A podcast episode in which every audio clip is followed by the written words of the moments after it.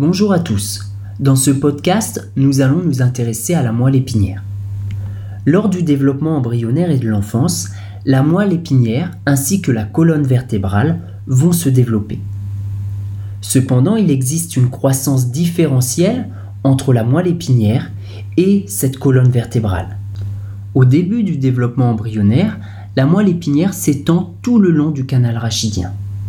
Mais de par la croissance différentielle entre cette moelle épinière et le tissu osseux, cette moelle épinière n'est plus contenue dans l'ensemble de ce canal rachidien chez le nouveau-né et chez l'adulte.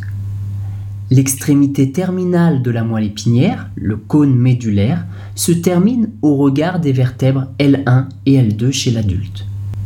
Comme toute structure du système nerveux central, la moelle épinière est entourée des méninges, à savoir l'arachnoïde en 1, l'apimère en 2 et la durmère en 3.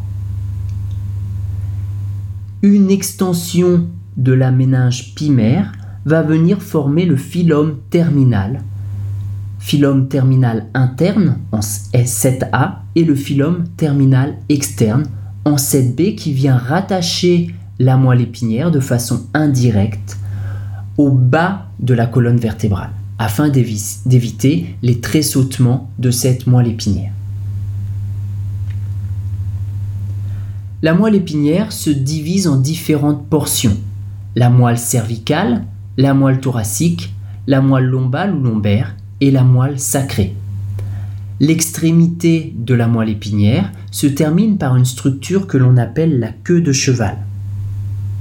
La queue de cheval est constituée des trois dernières racines lombaires, c'est-à-dire des nerfs sacrés et nerfs coccygiens, qui descendent en paquet sous la partie terminale de la moelle épinière, située dans le canal vertébral à l'intérieur de la colonne vertébrale.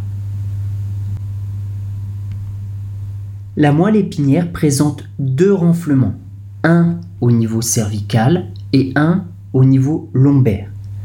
La portion cervicale fait apparaître renflement bien visible sur une hauteur s'étendant à peu près de la quatrième vertèbre cervicale à la première vertèbre thoracique. La moelle thoracique correspond à un troisième segment d'un diamètre normal entre la deuxième et douzième vertèbre thoracique. Enfin, au niveau lombaire, on retrouvera un deuxième renflement important de la moelle épinière qui se termine en dessous en forme de cône.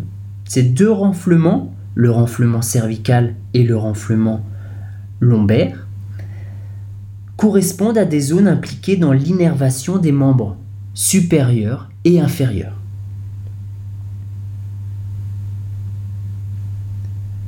La surface de la moelle épinière est parcourue par des sillons verticaux. Le plus large est placé sur la face ventrale et s'appelle le sillon médian antérieur. Sur la face dorsale, on trouvera le sillon médian postérieur. Latéralement, il existe également des sillons dits collatéraux, ventraux et dorsaux qui correspondent à l'émergence des fibres nerveuses qui formeront les racines des nerfs spinaux. Au centre de la moelle épinière, on retrouve la substance grise. Cette substance grise a une forme de papillon et permet de reconnaître des extensions antérieures appelées cornes ventrales et des extensions postérieures appelées corne dorsale. Les extensions antérieures ou cornes ventrales ont une fonction motrice alors que les extensions postérieures ou cornes dorsales ont une fonction sensitive. Vous pouvez également observer le canal central ou canal de l'épendyle. À la périphérie, on retrouve la substance blanche. Il existe également une organisation somatotopique au niveau de cette moelle épinière. La moelle cervicale va venir innerver la tête, le cou et les membres supérieurs. La moelle thoracique innervera le tronc et la moelle lombaire innervera les membres inférieurs. Comme toute structure du système nerveux central, cette moelle épinière est largement vascularisée.